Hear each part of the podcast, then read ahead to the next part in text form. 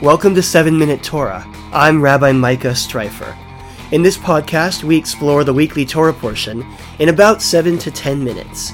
We make modern meaning out of ancient texts, exploring them through liberal Jewish eyes. Sometimes it's just me, and other weeks I'm in conversation with another rabbi or a Jewish thought leader. All right, welcome everyone. I want to start off this week with something a little different. I want to tell you why I'm here. I hope this comes across as an invitation for partnership because that's how I intended.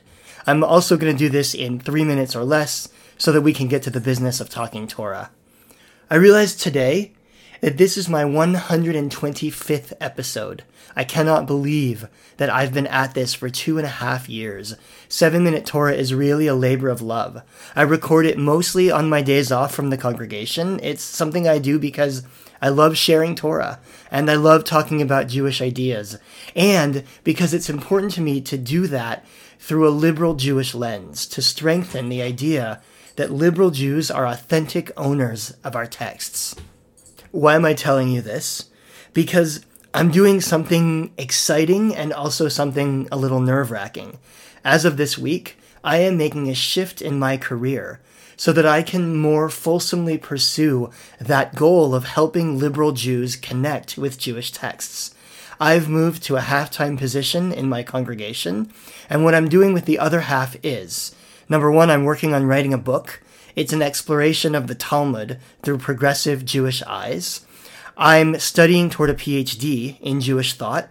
I'm teaching in congregations, and I'm ultimately working toward creating a center for liberal Jewish learning, a liberal Beit Midrash or liberal yeshiva, if you will. And if you're excited about that idea, please email me because I'd love to hear your thoughts about it.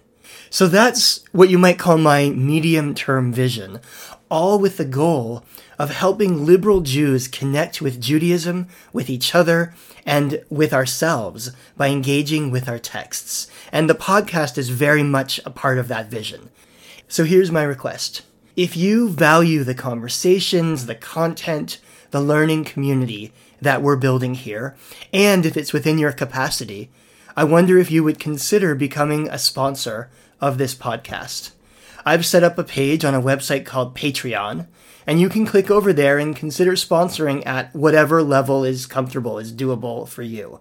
I recognize that that won't be possible for everybody, and that's totally fine. I am committed to continuing to make 7 Minute Torah and making it available to everyone.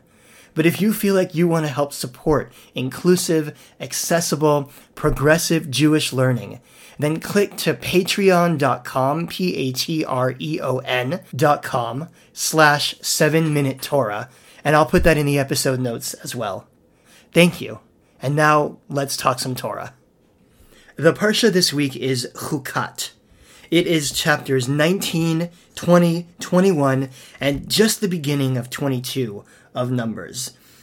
This is actually quite a sad Parsha because in this Parsha we see the death of both Miriam, the sister of Moses, and Aaron, the brother of Moses. So, two of the three major leaders of the Israelite people in the wilderness die in this parsha.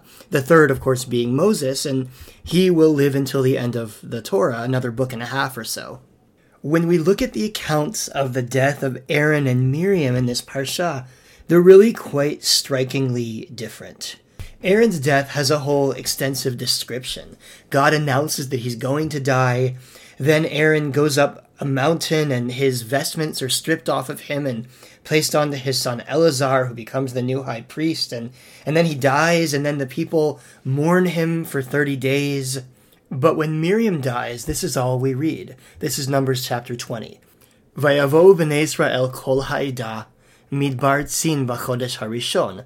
The Israelites arrived all together at the wilderness of Tzin on the first new moon. Vayeshev ha'am beKadesh, and the people stayed at Kadesh. Vatamot sham Miriam, vatakaber sham. Miriam died there, and she was buried there. That's it.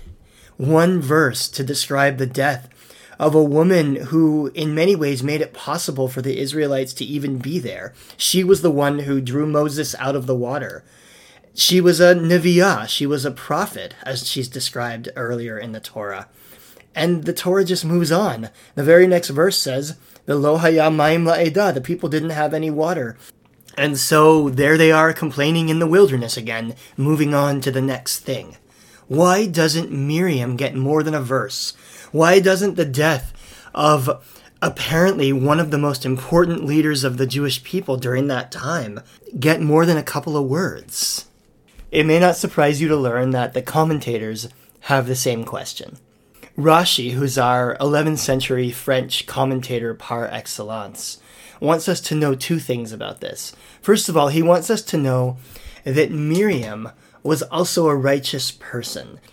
Her death in the Torah is placed in the midst of or immediately adjacent to a description of what's called the red heifer, which I won't go into any detail here, but it's essentially a ritual by which people were purified to be able to offer sacrifice in the ancient temple. And Rashi says the reason for that is that just as the sacrifices affected atonement, so does the death of a righteous person like Miriam effect atonement. His second comment is that he wants us to know that Miriam, like Moses, died by a divine kiss, by a nishika, it says in his commentary.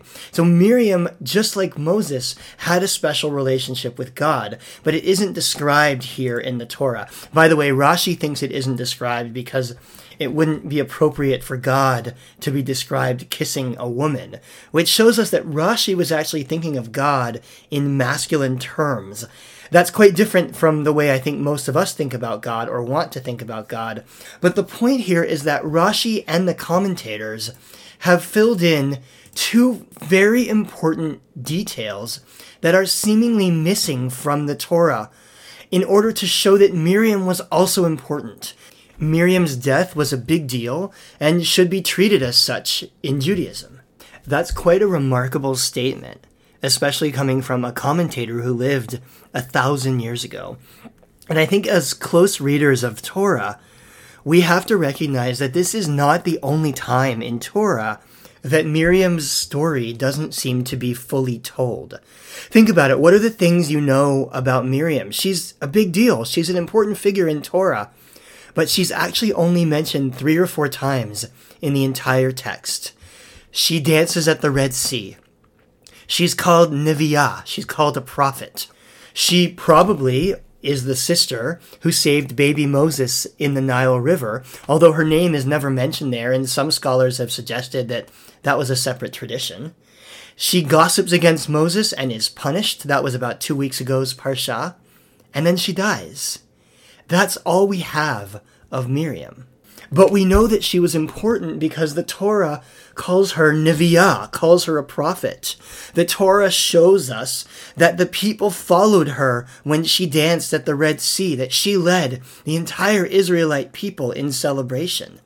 The Torah shows us that Miriam had an expectation that God would speak to her as well. That's essentially what she was punished for when she was speaking against Moses a couple of weeks ago. Miriam is a big deal but the Torah doesn't tell us the whole story. Scholars have surmised that there must have been a much more robust Miriam tradition in ancient Israel. That Miriam was known as a prophet. She was known as a mouthpiece of God. She was known as a leader, maybe even as a priestess of some kind. But that that tradition and those stories did not make it into the canonical version of the text that was handed down as the Torah.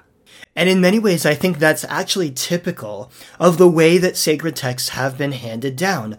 We get one version of the story, in this case, largely the male version of the story, and we have to read between the lines in order to find the voices that have been excluded. I just finished reading or rereading Standing Again at Sinai by Judith Plaskow. It's really considered one of the foundational Jewish feminist books. It was published in the 90s. And Dr. Plaskow argues that it is the role of modern readers of text to find the voices that were excluded from the texts when they were written down so long ago. She writes, quote, We cannot redefine Judaism in the present without redefining our past, because our present grows out of our history. The Jewish need to reconstruct the past in the light of the present converges with the feminist need to recover women's history within Judaism. So Dr. Plaskow is arguing that as modern Jews, as feminist Jews, we have to read Torah not only for what it says, but also for what it doesn't say, to find the voices that were excluded. That doesn't mean that we can easily reconstruct the stories of Miriam that were lost, but it does mean that we can note that they existed and that they were excluded. That women and other marginalized people were present as Judaism was being created, but we don't always get their perspective or their experience in the texts that we've received. That's true for women, it's true for LGBT people, it's true for those who didn't agree philosophically with what ended up in the texts. So our task is to stand again at Sinai, as Dr. Plaskow calls her book, and to strive to hear the voices of all of our people. Now the rabbis do that to some extent in the midrash. They they weave stories about Miriam, about Sarah, about others that attempt to fill in what's missing in Torah. It's worth noting, of course, that the voices of the Midrash are also largely male voices, even though they may be telling stories about women. And so it becomes incumbent upon modern Jews to continue to write our own Midrash, to imagine what those stories and those voices might have sounded like, to learn through archaeology and science about the lives of ancient people, and to write their voices back into our texts.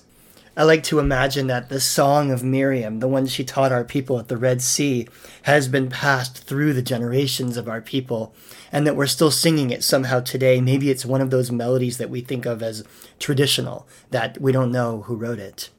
Either way, as we read this week's Parsha, I think we can recognize all the ways that it calls us to keep reading, to keep digging deeper and deeper into our texts to find the conversation, the ongoing multi generational conversation between the voices of a thousand generations, and to add our own voices to that conversation.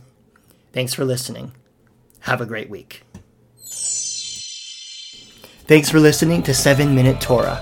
If you enjoy this program, please leave a review on your podcast app and please consider becoming a sponsor at patreon.com slash 7 Minute Torah.